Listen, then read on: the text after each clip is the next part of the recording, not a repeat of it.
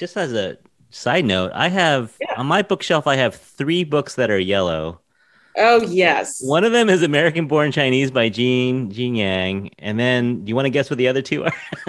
Yeah, yeah. That was a you know, I there's a lot of battles that you just end up picking with publishing. You don't have a choice of your book colors. You should you should also line up the books that are a- by Asian writers that are red. Red and yellow.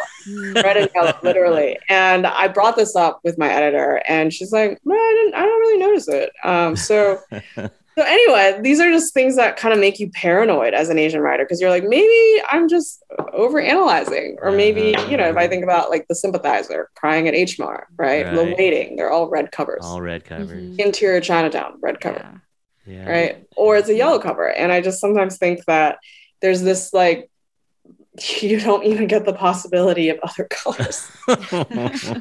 Um, but that's for another podcast. okay. Um, okay. yeah. And that is for kind of just like talking about the publishing Publishing industry. industry. Yeah. Mhm. Well, we are. Uh, we're gonna end on a couple of light questions. Um, Sure.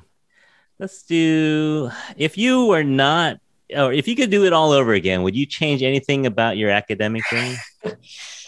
No, actually, I would do it all the same, but I would not do it all over again. I'd rather die than do it all over again. So I think I want another option. do Fair enough. Fair enough.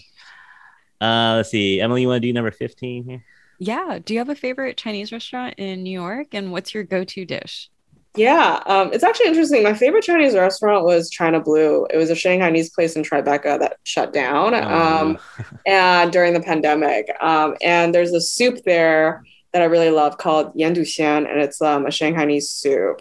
mm. But I also there's also this like jianbing place in the Upper West Side that I also really like, and we it was like Joe um, Joe Steamroll, um, and that's like a fast food place, and they do like kind of like this the rolls and then jianbing, and that, that's been very good. It's not it's not high end at all.